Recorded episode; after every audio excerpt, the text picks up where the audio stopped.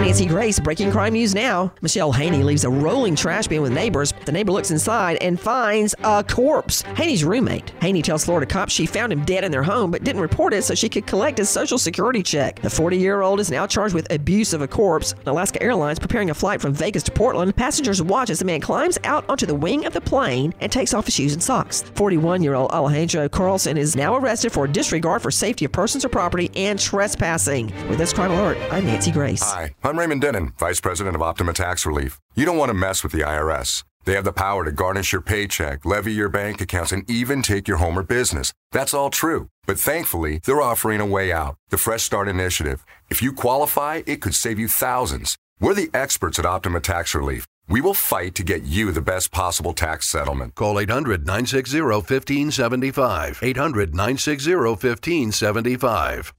Optima Tax Relief.